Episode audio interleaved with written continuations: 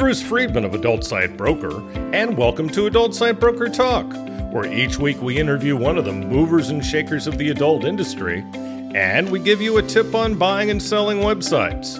This week we'll be speaking with Steph Sia from the podcast Stripped by Sia.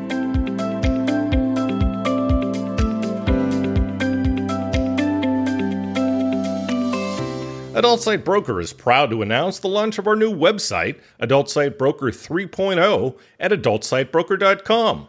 The look and feel of the new site is nice and up to date and easier to navigate.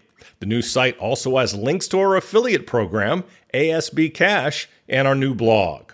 Speaking of ASB Cash, we've doubled our affiliate payouts. That's right. Now, when you refer sellers or buyers to us at Adult Site Broker, you're going to receive 20% of our broker commission on any and all sales that result from that referral for life. You can either place a link to us on your site or refer buyers and sellers through an email introduction. ASB Cash is the first affiliate program for an adult website brokerage. Check out asbcash.com for more details and to sign up. Now let's feature our property of the week that's for sale at Adult Site Broker. We're proud to offer for sale a successful gay site that has increased revenues and profits year over year for a decade. The site has 835 active members. The average monthly content cost is less than $2,000. This year's average monthly net profit is over $18,000. The best part about the site is that it basically runs itself. The director producer is happy to continue handling all the content production, editing, and updates. All you have to do is to continue to take care of payroll, and you'll make your complete return on your investments safely and quickly. The content is hardcore gay porn with a strategic focus on a few niches, which all have been fine tuned for over 10 years into dependable underserved markets. All of the content is exclusive. With an influx of cash and a dedicated team to help grow the brand, there's a lot of opportunity. Some of the content is on DVD and VOD, but there's a huge opportunity to increase VOD revenue streams. Best of all, if the buyer doesn't change anything, it will continue and make a significant profit. Only $990,000. Now, time for this week's interview. My guest today on Adult Site Broker Talk is Steph Sia from the podcast Stripped by Sia. Steph, thanks for being with us today on Adult Site Broker Talk so excited. And thank you so much for having me, Bruce. Thanks for being here.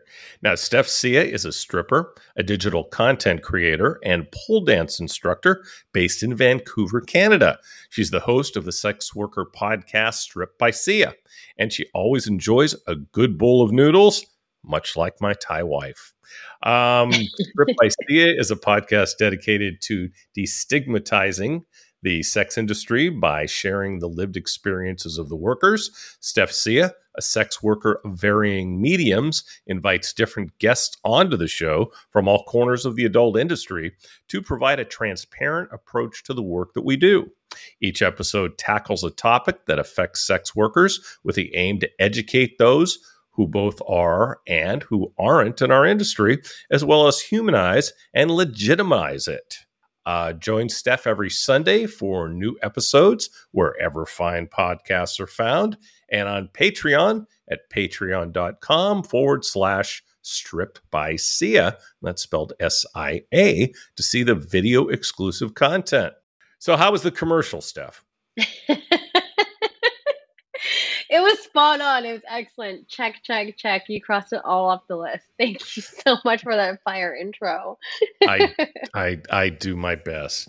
So, Steph, what was your entry into sex work?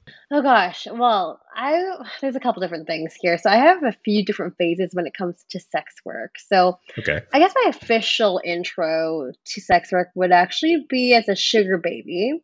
And this mm-hmm. is probably about, yeah, almost a decade ago. And mm-hmm. I had joined a very, I guess, well recognized website that is known for sugaring. Um, that was introduced to me by my roommate at the time. Mm-hmm. And basically, this is kind of like around the same time that Tinder came around. And right. my friend was like, oh, why go on these dating apps when you can get you know, paid to be on dates, and I was like, "Oh, sounds kind of interesting." Exactly. try, yeah, it's right. Great to be, so, it's it's great to be a girl. I'm envious. it worked out, and she was completely right. I was very, very interested in doing that. It made a lot of sense to me. And yes, I really believe in making a bit of money. So that sure. happened. And, you know, I, I would say that, like, that's my first official kind of intro into sex work. Although at the time I wasn't really aware of it being work at that time. Yeah. So, like, that to me, upon like reflection, um, that that would be it. But if you'd asked me that like same question about five years ago, I would have said stripping. So, and right. my entry into the strip industry was about six years ago when I decided to enter an amateur night contest. Hmm. And uh, yeah, the rest is history for that. It's pretty self-explanatory. you know, then, yeah. you know the the whole term sex work has mm-hmm. really morphed in recent years, especially in the last couple years. I'd say it used to be if mm-hmm. someone said sex work, they were strictly talking about prostitution. Right. Now it has a much wider meaning. Have you have you noticed that? Oh, absolutely. It's definitely come a long way. And and as you mentioned, like that's like how my mom thinks when she thinks of the term sex work. She thinks it's prostitution or escorting mm-hmm. or you know you're having sex for money and now right. i feel like the term at least to me in my own definition that really encompasses a wider range of adult related occupations yeah. and some people would even argue that stripping isn't included with that, but I hmm. definitely would say it, it is for sure. sure. But the term itself has definitely come a long way, and I think it's because a lot of the terms that we once used before, um, they've had derogatory derogatory terms and and stuff mm-hmm. associated with it, and now I feel right. like sex work as a term is is almost like a PC yeah. way of addressing like adult workers. Yeah, and I, I think that it really now entails everyone who's involved with the adult industry, including what I do. Hmm. Yeah, definitely. I mean, it's basically encompasses everyone who's within the adult industry for sure. Like people that I bring on my show, not just people mm-hmm. that are in front of the camera or mm-hmm. performers, mm-hmm. but everyone, as you mentioned, who is involved yes. as well. So, mm-hmm. absolutely, absolutely. Now, how have your experiences doing sex work changed over the years? Oh gosh, it's, I feel like it's constantly changing. I'm constantly evolving mm. and learning and sure. educating myself through the people that I bring on my show and just more and more that I like hear about every single day. And basically, oh gosh, I feel like when I first kind of stumbled into sex work. I was really naive before and didn't really have a firm understanding of what the work was. Like I mentioned earlier, I didn't really mm-hmm. count sugaring, for example, as sex mm-hmm. work. But of okay. course, now because I'm super involved in many different aspects of the sex industry, I can really see the value and the hard work that goes into the work that it is that we do and mm-hmm. really how do I say it? Like uh, for me, it, it, really is legitimized as opposed mm-hmm. to before. I would always like maybe kind of brush it off in terms of like, oh, it's just like a side gig or it's a side hustle or, and I wouldn't take full ownership of it. Right. And now it's something I definitely like. It's public knowledge everywhere. if you know me, you'll know that I'm associated with sex work in some capacity. So it's definitely yeah. changed a lot. It's my it, I've been through an entire like evolution when it comes to sex work, um, mm-hmm. in my own personal journey, and it's been a wild ride. Let me tell you, and that. proud of it, right? yeah, definitely proud of it. It's it's yeah. been one of the best things that's ever ever happened to me, for sure. That's awesome. Now, what mm-hmm. has sex work taught you? Oh, wow. Well, it's definitely taught me to have a empathy I think, empathy to understand where people are coming from, mm-hmm. understand their stories, um, to be an active listener, and to understand that not everything can be taken at face value. And there's usually sure. more to the story behind that. And mm-hmm. I feel there is just there's so many stories and there's so much to offer from sex workers and so much to learn mm. from sex workers and from our community that are it's really, really powerful. Like we have powerful stories to share. Oftentimes, you know, in the media, we're often um, there's lots of misconceptions or misunderstood and mm. honestly i'm kind of tired of people other people telling our stories for us so yes. i feel like it's our time to um, give people a platform and mm. for us to really listen and take people seriously so it's it's mm-hmm. definitely taught me a lot about uh, yeah i guess that word is empathy for me because it's just taught me to better understand people mm-hmm. as a whole.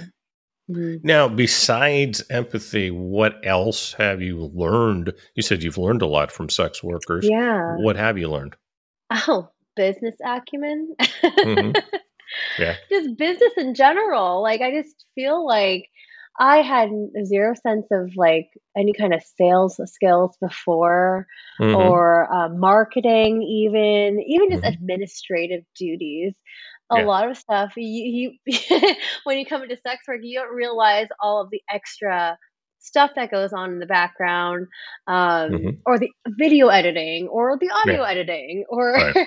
all the editing that you know goes on behind the scenes that you don't see from the finished product right. um, that to me has been such um, a great learning that I have taken away from the industry.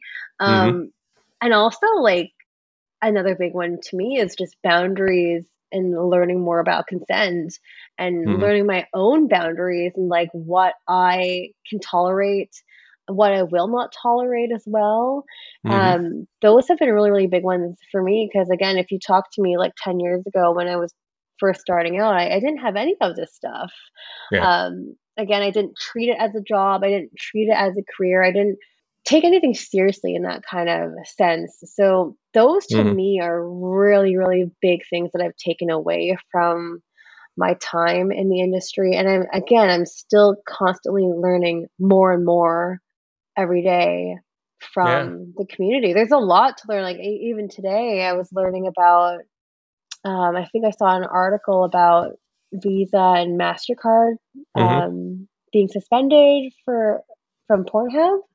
Mm. So like stuff, just stuff like that. Like there's just so many things that can have like a, a domino effect oh, from boy. that. And yeah, and I, that's yeah. like a whole entire topic that we don't have time to go into today. but but things like that and just um gosh, I mean, what else? There, there really is a lot, but those are those are three big buckets I think that I've definitely um, kind of give homage to from sex work. So, yeah. yeah. I think a lot of people, well, especially people outside the business, don't realize it's a business. But even mm-hmm. some, a lot of people inside the business don't really treat it like a business. Yeah.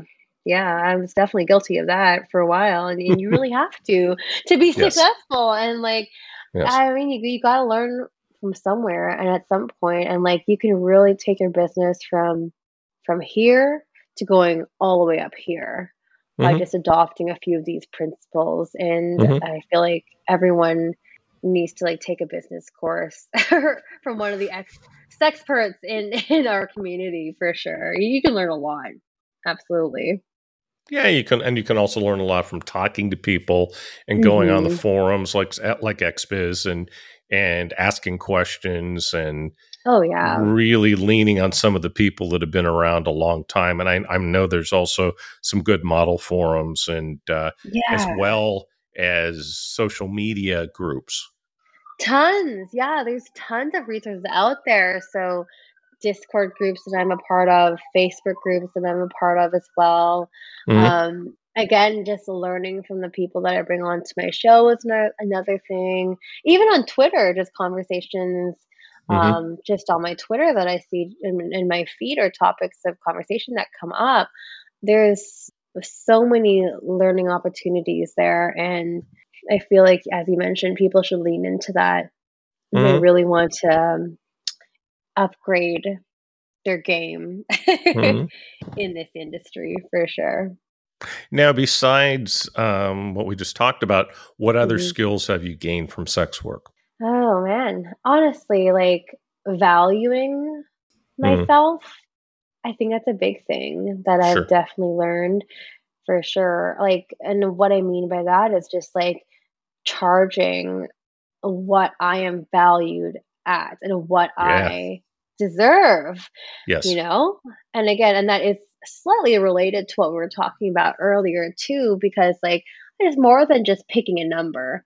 It's also like your time and your energy that goes into, Mhm. say, when you make a custom video or something, the Right. time it takes for you to get ready, the equipment that you're using to film, the equipment you're using to edit, the mic, lighting, your outfits, your makeup, your nails, your hair, all of that Your stuff. overhead. Yeah. Your overhead, yeah. The toys Yes. you use, like so Mhm. many things to come into account. And I feel a lot of the times that we can get bullied by clients or lowballed by clients, and I you just have to kind of stand your ground. Um, and of course, sometimes it takes a couple years of experience to kind of find your footing in that. But Sure. Um, that's been a, a huge thing for me, especially in, in the last few years too, just really owning what I do and being like, well, these, these are my rates, like take it or leave it. And, Hmm. and really being confident in that. And I think that is something everyone should definitely learn and take into account as Mhm. well. Um, it's so important. So, so, so Eh, important. Unfortunately, that's not the case with most people. I mean, Yeah. I just find that people don't really value their time or properly or value their services properly. hmm Yeah, and I think that people really need to look at that a bit more big time. seriously because, Big yeah, time. I mean, for me, my time is literally money. Like, I run Yep. a really, really tight ship. I have a very like insane schedule, so every minute counts, and I really want to make sure that like I'm putting the right energy Right. into things and being really purposeful about the work that I'm doing. It's Hmm. really not a good use of my time if I'm kind of dilly dallying and Mhm. wasting on people that don't see the same value or see the value in the work that I'm putting out there. Yeah. Um, those are not the type of clients that I want to attract, not the people I really want to be associated or affiliated with. I So, agree. So I agree so much because I because I go through it in my business, and just this just this morning, yes. I had an email exchange with the guy, and uh, it was pretty obvious that he just wasn't worth my time. Mm-hmm. Mm-hmm. I hate to, I hate to, I hate to put it in those terms, but but but this guy just was really clueless. Well, I mean, the the asking questions like, "Well, can I buy this with no money down?" Uh, no, Oh, dude. No. Any other questions? Yeah, I mean, because because we we we pride ourselves on having valuable, good properties, websites, Mhm. companies that we sell. And you know, No. it's like, what would the logic be to take no money down? You know, we're not a ba- we're not a bank, and we're not selling cars here. Anyway, continue. Yeah. Sorry. but yeah, I mean, you understand where you where I'm A coming from, right? Oh, completely. completely. You know, Yeah. I'm polite enough. I'm polite enough to always reply, and I reply promptly. That's Yes. that's you know the old school in me is that is that I don't let things sit around. I always reply. That doesn't mean I have to be happy about it. No, no, and no, I agree. I agree though, because like you, you can kind of tell off the bat if you're not aligning with someone or someone's not aligned with what you're looking for or Right. what you stand for, then you're just like, well, it's just not going to work out. Let's just like Yep. cut it off, make it easy. Big time. yes. So what is what's been the best part of being in this industry for you? Yeah, I mean, this is an easy one for me. It's the community. And what I mean by that, it's just all the people that I've met hmm during my time here. It's Yeah. been awesome. Like, I have really never met a community where I really feel like I've belonged Yeah. and, and and so quickly too because sometimes when you get into a community sometimes it takes like some growing pains or takes some time mm-hmm. for you to feel acquainted right. but i don't know i've always felt super welcomed in this industry since day one and everyone's sure. been super helpful in wanting you to succeed and that's been so lovely and so comforting and i love that so much i wish there are more communities that were like this but there really isn't Mm-hmm. Nothing quite like it. It's very true.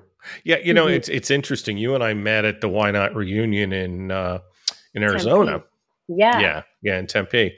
And one thing I noticed, you were talking about marketing earlier, and I meant to point this out. You are a good marketer. I could tell oh. that right away with the lead cards you had, which is what I do. You might have noticed, you know, that I only, not only have a business card, but I have a lead card. Mm-hmm. You know, mm-hmm. it's just very unusual to find someone, especially on the performance side, who has your marketing skills. So, congratulations on that. Thank you. That means so much to me. I well, it's true. I, I don't you. I don't give I don't give false praise to people. If I believe something, I say it. If I don't, I just shut up. So I think that maybe like I, I can attribute that to some of my administrative and marketing skills in my vanilla life too. Mm-hmm. Because I also have I like I in addition to sex work, I'm also um, a marketing consultant as well. oh, well, that doesn't surprise me. So you work in the mainstream world as well. Yeah, sort of. So I don't work in an office anymore. I just have I just take clients Right. Now doing regular, uh, just general communications and marketing, um, content management, and mm. newsletter, email campaigns, and stuff like mm. that. Just picking, picking and choosing the things that I like to do. Sure. and working with the clients that I really like. So yeah, and that has been awesome. So I'm glad yeah. you picked that up. That makes me well, and that's really got to be really valuable. that's got to mm-hmm. be really valuable now in what you're doing.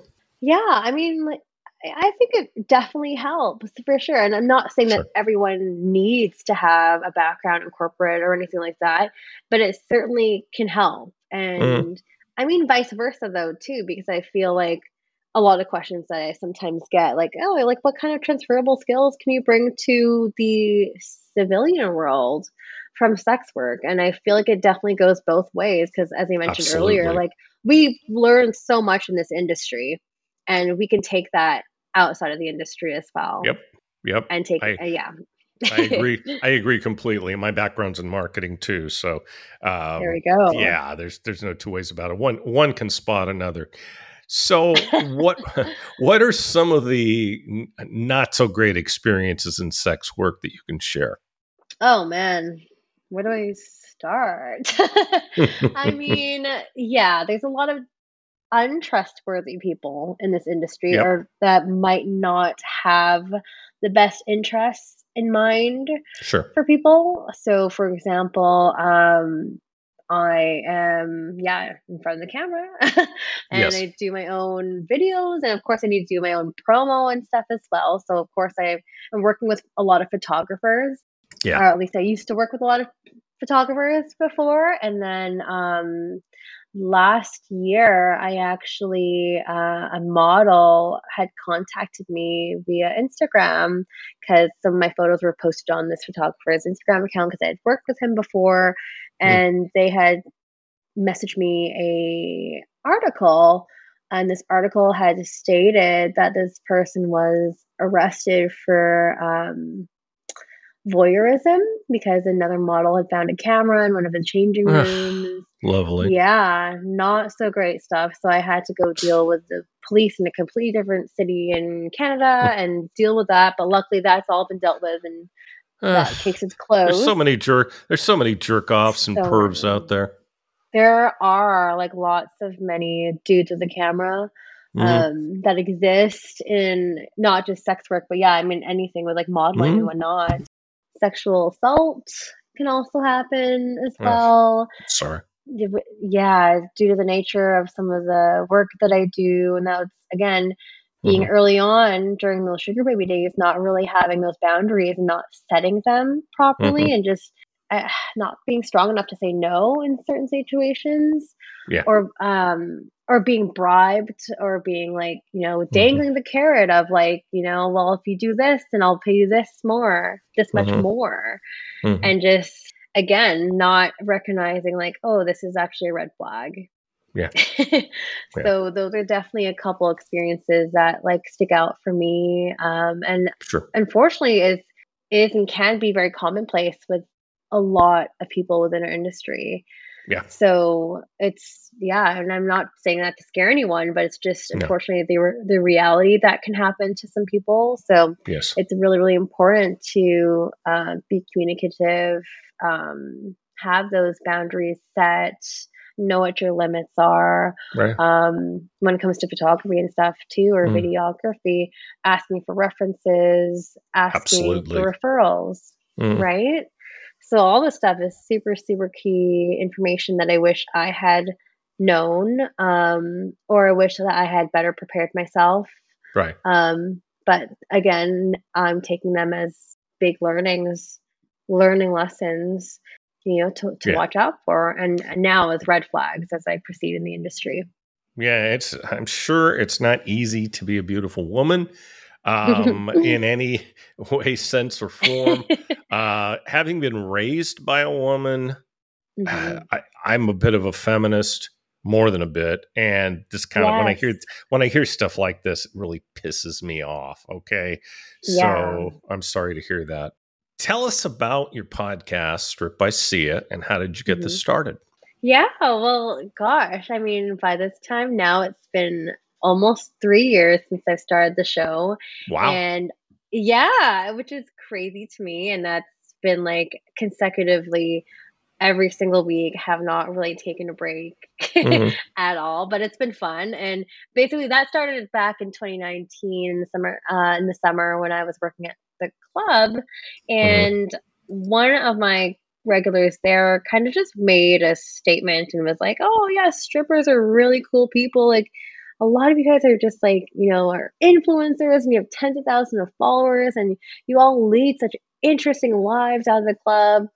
And I was like, yeah, like we do. That's really interesting. That yeah, you hit it right on the head. Like that is correct. And then yep. I I already knew that I wanted to do a podcast because I'm a big like avid podcast listener. I'm kind of a nerd like that. But that makes that makes uh, one of that makes one of us. But go ahead yeah. So I was like, oh, well, this is really interesting. And I have a lot of people and friends in the industry, and I'm going to do a show on this. And then two weeks later, the first episode came out. Yeah, I guess the rest of his the rest is history. It's awesome. You got me. Yeah. You got me by. You got me by a year. I've done a little, little over two years now. Wow. So, who have been your most memorable guests so far? Oh my gosh. Uh, there's been so many. Bruce, I've done over 150 episodes now. So mm-hmm. hard to choose, but there's definitely people that have come to mind and really just depends on the topic as well. Mm-hmm. But uh, Dr. Raven Bowen, um, she is uh, the CEO of National Ugly Mugs, which is like a nonprofit organization based in the UK that um, helps benefit sex workers. And okay. we did a really cool episode on work balance and duality. So, mm-hmm. much like myself, um, as I mentioned earlier, I, I balance sex work out with um, some vanilla or civilian work. So it was really mm-hmm. cool to have that conversation and just talk about the research she's done in the field and just to know that I'm not alone in this. Um, right. Because, right. you know, a lot of people they can look down at people that have civilian jobs too and like oh you're not doing this full time that means you're not really taking this seriously Hmm. And that is not really the case for for anyone um, sure. or for, for, other people. So, sure. yeah, Dr. Raven Bowen was definitely one of my favorite people that I've interviewed. Um, I've also interviewed, um, and yeah, there's just a few here, but like um, some sex trafficking survivors. Hmm. Uh, so Maya Romero, that I actually that you might have met during the uh, YNOT reunion. She was there. Mm-hmm. She had a really, really compelling story um, on her um, experience when it came to sex trafficking. I thought that was really powerful because mm. it's like how often do you ever get to hear from sex trafficking survivors? So yeah. I thought that was really awesome. Um, right. Another friend of mine, Brent Ray, Brent Ray Fraser, who is an artist out here in in Vancouver, and he does art with his penis, which is really interesting. And he's okay. Tra- yeah, it sounds really funny and, and a little bit odd, but like again, I have a range of people on my show, but he has that has taken him very very far. I'd say I'd like to see that, but I really don't. Maybe I'll send you something later. but yeah, those are just a um, a few uh, to name, but there's just been so many great people. I mean, I recently interviewed uh, with Cindy Starfall, who is an amazing adult um, adult actress and, and mm-hmm. cool too, because it's just I always feel connected with those who are of Asian descent because sometimes it's yes. really hard to find people like us in the industry. Mm-hmm. It's really cool to hear her experience and like how she came to be and just you know, agreeing with so much of the conservativeness that comes uh, along with being Asian and doing sex work. Yep. And the pushback that we can get and, the cultural pushback too and religious. Yes. So yes. from all different sides. But yeah, that mm-hmm. was such a fun and interesting conversation. But Hey, Gosh, I live I in I, I, live in Thailand. I know a lot about the the whole thing. So yeah, yeah a lot, a lot for sure. so, what are some highlights in your life that sex work has brought you? Yeah, and that's such a great question. There's been a lot of great things have that have definitely come from sex work for sure. So, um, I've gotten the opportunity, recurring opportunities to guest lecture at a couple different universities in the United States and also my alma mater, Simon Fraser University. So that's been really freaking cool. Cool. That must yeah. have been nice. It's been so nice because I actually studied criminology back in the day. That was what, that was what I majored in, and it was really, really cool just to come, yeah, and to come back to be uh, invited to speak um, in their upper level criminology classes hmm. really was like, wow, this has come full circle for me. So that's been really quite the honor. So, so when guys, so when you tell guys that you studied criminology, do they tell you that it's that it's okay if you put cuffs on them? I get that all the time. Or you say, "Oh well, it wasn't it wasn't original." Sorry. I mean, yeah, that's been um, a really, really cool experience or experiences that have happened. Um, nice. I also have been invited to speak and facilitate at some sex work festivals in Asia. So that's mm. been really, really cool. Mm-hmm. I've also um, gotten the opportunity to um, also work with the United Nations Women um, wow. research. Yeah, through sex work. So that's been really cool because I was able to help conduct research and conduct some focus groups with youth sex workers from around the world. That's so, awesome.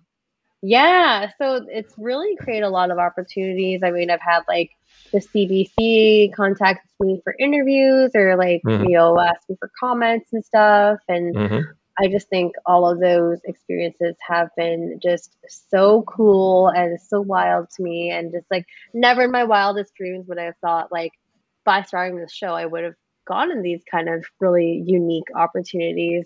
Right. So, yeah, I just feel incredibly blessed and just like full of gratitude to be awarded with these really rare and cool opportunities.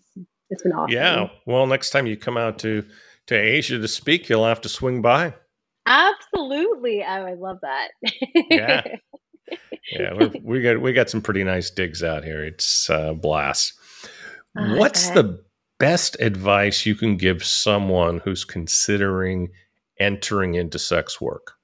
Mm, yeah, this is a really, really common question for sure for all mm-hmm. the newbies that are out there. But yeah, yeah. for me, it's it's uh, a couple things. Um, definitely do your research. There, there's so much out there and akin to what we were saying earlier too with like the amount of blogs the the different facebook groups and reddit and forums and twitter even and podcasts like my, my show and this show like there's so many resources out there that are free and that are accessible to you so mm-hmm. it's really important to do that research and also to ask questions for yeah. For those who are in the industry and a lot of us you could just ask on twitter or ask on instagram and we'd be mm-hmm. happy mm-hmm. to answer those questions sure. i mean looking back at my time being a sugar baby like it was so hush hush back at back in the day, and that was like nine years ago. Mm-hmm. Yeah. And the fact that there weren't a lot of resources for me to look and read um, into, I mean, it's definitely come a long way now. Like, and that and sugar baby being a oh, sugar sure. baby is so like commonplace right. nowadays as well. But yeah, definitely do your research um, on in regards to like what kind of avenue and sex work that you want to go down to and also um, I, I talked about boundaries earlier, but I think it's really important to kind of establish your boundaries and, and know what those are. And you know, it's it's okay to say no. You don't have to do everything. Big time. Big time. Big time. You know, and I feel like a lot of people feel like they have to offer everything and do everything under the sun in mm-hmm. order to make in this industry. And I really think it's the opposite. I feel like you Agreed. be more niche. absolutely. If there's something right? you're not comfortable with doing, say no. Yeah, you're absolutely allowed to say no. That's okay. And I think that I think the whole else. Me Too era has has really reinforced that. Oh, for sure. I think that has, yeah, absolutely. Like it's really made a stronger case for us because, you know, mm. we don't have to do everything that's out there. You yes. have a choice, you have a voice, right. use it. Absolutely. So, yeah, those are like my words of advice for anyone that is new coming into this. And also, I guess, last piece of advice too is actually treat it like work. Big time. Treat it like your business. That is mm-hmm. so important. Um, if you're going to keep treating it as like a side gig or a side hustle or whatever, um, I don't think you're going to take it seriously. And I don't think your clients will also take it seriously either. And so, you won't succeed. And you won't succeed. Exactly. So, yeah, just know that it's real work because there's too many times I've had these questions been asked to me and they just want to do it for fun or whatnot. I'm just like, but you know it's work, right? Like you know it's sex yep. work, right? Yep. So I just really want to like drive that point down to the ground because it's really, really important. It's really funny. You were talking about nine years ago, and then in the same sentence, you said back in the day. You have no idea how old that makes me feel. Okay, so what's your take on pole dance hobbyists and leisure dancers? Oh yeah, that's like a big topic of discussion too. Big big topic, and as a as a person who is part of both worlds, as an instructor and also as a stripper, yeah, there's a huge debate between both because I mean, for the past couple years, it's been like a whole uh, hashtag not a stripper hashtag going around. Yeah, that being a thing for the past like two, probably three years now. That's been too many around. hashtags. Too many hashtags. Too many. Hashtags. Oh Lord. Anyway, go ahead. And it's just it's just bad because it just really taps into that hierarchy in terms of like I'm separating myself and othering mm-hmm. strippers. Yeah. And you know, I'm separating. I'm not one of those people. I'm not a stripper. Sounds so like a form of bias, really. Totally. And it's mm-hmm. completely mm. problematic. And the fact that so many people, like even studio owners, mm. are still like behind this, right. it's not healthy. And they should know that pole dancing and pole hobbyists and pole sport all originated from the strip club. Hello. And yeah, hello. I mean, like it's not rocket science. yeah, these so. these poles didn't just come down from outer space with no. no. reason. They just didn't erect themselves like that. Like well, and well, well, and don't you think that a lot of the casual pole dancing has to do with these women mm-hmm. fantasizing about being a stripper? Oh my gosh. And that's a huge part of it too. And that even Yeah. what boils down to like some of the aesthetic, like the stripper aesthetic that they want to try to adopt, the whole clear shoe, clear heel trend that's going on in mainstream fashion is also can be contributed to stripper aesthetic. So there's a lot there and I just feel like and I could really go into this, but like we'll just keep it really light. Um, I think it's really important that people that are not part of our industry, so the adult industry or the strip industry, to really think about what these what their origins of their favorite sport could come from. and also I also think it's like a responsibility to, you know, let students know like this is where it originates from. This is why we have exotic dance classes or exotic dance inspired classes. Mhm. And you know, they owe us a lot. So Right. um, I feel like we're having um, a time right now, and I feel like a lot of people have opinions on this, and Mhm. as do I. And I really just feel like people need to understand that this kind of behavior and these kind of hashtags are not helping us at Right. all. It's just the opposite. So, Sure. mhm. So, have you ever experienced, and I think you did slightly allude to this, racism or fetishization within the industry? Oh my gosh. Yes. yes. Yes. Yes. Yes. Yes. Yes. as an Asian Canadian woman, for sure. Uh, Mhm. just, and not even within this industry, but just in general, just Yeah. being catcalled and walking down the street, and someone says like "konnichiwa" or whatever, or people Hmm. like ask me in the club and outside the club, they're like, "Oh, like, are you Filipina?" And I'm just like, why are you asking me that? And then they, of course, are trying their best to relate to me or find Right. some kind of bonding connection. Like, oh, I used to date a Filipina and blah, blah, blah, Hmm. and proceed to tell me Got about their dating life. And I was like, Got it. yeah. it's very Actually. I'll be honest. I'm guilty sometimes of asking Asian Asians their nationality because I'm kind of curious if they're Thai or or Mm. what. And I, I Mhm. usually am a pretty good judge of who's what. But anyway, I yeah, I've been kind of guilty of that, and and there's no malice involved. I'm just kind of Yeah. curious. Yeah, I think like with curiosity, I think it's totally fine. But I know like with some of the clientele that come into the club, like I know what they're alluding to, and like Ah. oh, Filipinos are so hardworking and blah blah blah, and then just, just keep going and reinforcing this stereotype, and it's just Big time. it's just uncomfortable. Yeah, I don't like it. Yeah. Yeah, well, living out here, the stereotypes are all gone. Um, Mhm. So, I mean, that if I ever had those, which I probably did when I lived in the states, they're gone Mhm. now. And but I can only imagine. And let's face it, there's a lot of guys that fantasize about Asian women, which I'm sure is Oh, great yes. for your business, but it also can be harmful. Oh, absolutely. Yeah, I've definitely gotten some like strange, re- well, what I consider a strange request, kind of going more into like race play, which is something I don't offer, Mm, um, yeah. just because I think it's dangerous to kind of play with those lines, um, because it's a really, really fine line uh, when it comes to race play, and that's just something I just don't entertain. Because again, I just feel like it's encouraging more of defending those stereotypes and Yes. and fetishization, which is not so fun for those who are on this side Big of time. that line. Yeah, so Mhm. I yeah, for me it's a hard pass on that. I can only imagine. Hang in there. hmm So, so do you ever think about leaving the adult industry? uh, not very often, which is really nice. I, I don't think I've ever thought about leaving. I think like the one time I maybe thought about leaving or ending at least a portion of this part of the industry was actually with stripping, and that's when the pandemic happened because everything shut Yes. down.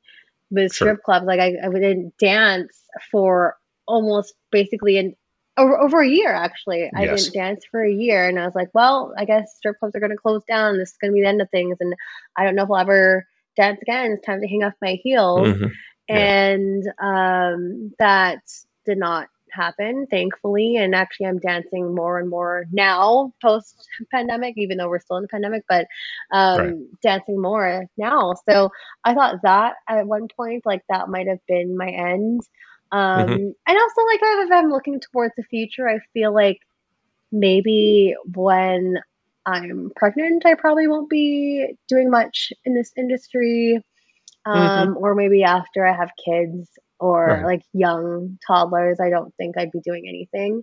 I just yeah. don't think I'm going to have energy and I'm, I'm going to be wanting to sleep and, you know, doing they, all those. Things. I hear they duties. tend to sap that energy. Yes. Like, I mean, realistically, realistically speaking, I just don't think I'll be doing that at that point. So, mm-hmm. but who knows? That that's still quite a few years away. So we'll see. I'll I'll get back to you when that happens, if that happens. There, there you go. Do you have any regrets about being in the industry? Um, nothing huge about like actual regrets. Like in general, I don't find that I regret anything. Um, there are things maybe that I wish I could have done a bit differently. Sure. Um, or maybe have done better. And that's just again just knowing myself. Um, mm-hmm. but however, at that point in my life, I I was just not solidified in who I was, and I just didn't know what I valued, um, what right. again, what those boundaries and stuff were at those points in my life. So that to me, I guess, would be the closest thing to quote unquote regretting things mm-hmm. in this industry. I wish I could have started earlier a little hmm. bit. Hmm. I feel like I was a little later to the game, but at the same time, I still feel like I was really naive when I entered the industry. But sure. um, I kind of wish I, I kind of wish I got involved with porn hmm. earlier, hmm. or at least given that like a try. Because um, hmm. I've I've had I just know so many people in the industry, and it feels like that's something I would have like definitely would have loved to try to do sure. at some point being an exhibitionist so like mm. i feel like that would have been a really really interesting experience but yeah, yeah i think those are like my only things that i might might have regretted but yes being an exhibitionist know. is probably a good prerequisite for this position so yeah. Uh, you know along with that what do you think needs to be changed to make the industry better for performers Ooh, yeah. I feel um, we need to get rid of the hierarchy. So I kind of mentioned that term earlier, but basically, for those listeners who don't know what the hierarchy is, or for those who just was like, "What is that term?"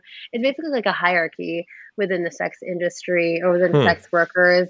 Um, okay. And there's different there's different kinds of hierarchies, but for example, um, non-contact. That's hierarchy uh, as kind of like hierarchy. Yes, exactly. The play on words. I like clever, that. I I wish I coined the term. I did not coin the term, but damn it, damn it, you could have yes. patented it. I could have. you would have just made but some yeah, money. Basically, like no contact sex work is viewed at the top. So basically, some hmm. people might see this as cam girls, or some people might see this as I don't know, dominatrix at the top, and then it kind of goes down the pyramid. Um, so maybe strippers might be next, and then you might have like um, indoor sex work and then like outdoor sex work um, at the bottom. And I think a lot of people really do adopt that mm-hmm. model. I'm not sure if that's subconsciously or consciously, but it is really dangerous and it just puts others at risk um, by making certain comments like that or mm-hmm. assumptions. Like that and also it just it's just not healthy and i feel yes. like the whole world already hates sex workers so why do we continue to allow this hate to be within like internally in our community um, hmm. I really feel like that is something that needs to change. Um, and there's yes. still so many people that believe in that kind of stuff, and it's really not. And in the end, we're all hoes. So I know I am. I feel like the yeah, that definitely needs to change. Hopefully, at some point, I would love to see that. Makes sense. Mm-hmm. So, so how can people find you?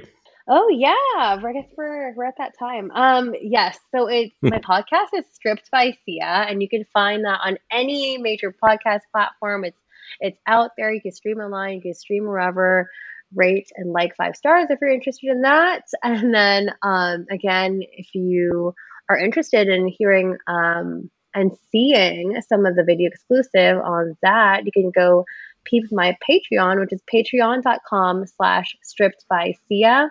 And if you do want to get in contact with me, Twitter is the best place to do that. And it's stripped by Sia on Twitter. We have stripped by Sia on Instagram as well. Basically, stripped by Sia everywhere. so I'll make that nice and easy. And I am working on my website, revamping that at the moment, which will be strippedbysia.com. So, so just for everyone out there, it's stripped by Sia, S I A mm-hmm. is how yes. Sia is spelled. Okay. Well, Steph, thank I'd you. like to thank you for being our guest today on Adult Site Broker Talk, and I hope we'll get a chance to do this again soon. Absolutely. Thank you again, Bruce. It was a pleasure. My broker tip today is part three of what to do to make your site more valuable for when you decide to sell it later. Last week, we talked about making a good offer and how to structure your site. Next, keep your website design up to date. Do a redesign from time to time. People will tend to think your site is the same as ever and click out of it without even looking if something doesn't change. So keep it fresh and up to date. Times change, so should your website. Look at what your competitors are doing and see what it is you really like. Emulate success. If you know a site to be particularly successful, look at what it is they're doing and do some of the same things. I'm not saying to copy it, I'm just suggesting you improve your site by looking around a bit.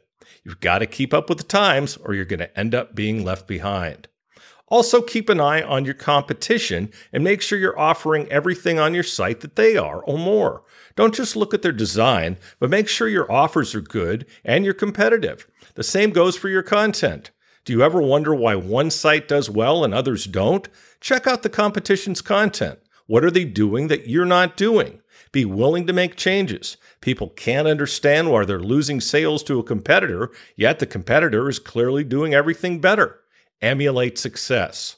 Make sure everything on your website works well. Make sure all of your links work properly. Check them on a regular basis. If things don't work, you'll lose customers. People are not patient these days. People's attention spans are like that of a gnat. They'll click out immediately and go on to the next result in Google if they don't find what they're looking for, or if the site is hard to navigate or things just don't work. Check all your internal scripts and plugins and make sure they're updated regularly as well. We'll talk about this subject more next week. And next week, we'll be speaking with Crystal Penn of Gruby. And that's it for this week's Adult Site Broker Talk. I'd once again like to thank my guest, Steph Sia. Talk to you again next week on Adult Site Broker Talk. I'm Bruce Friedman.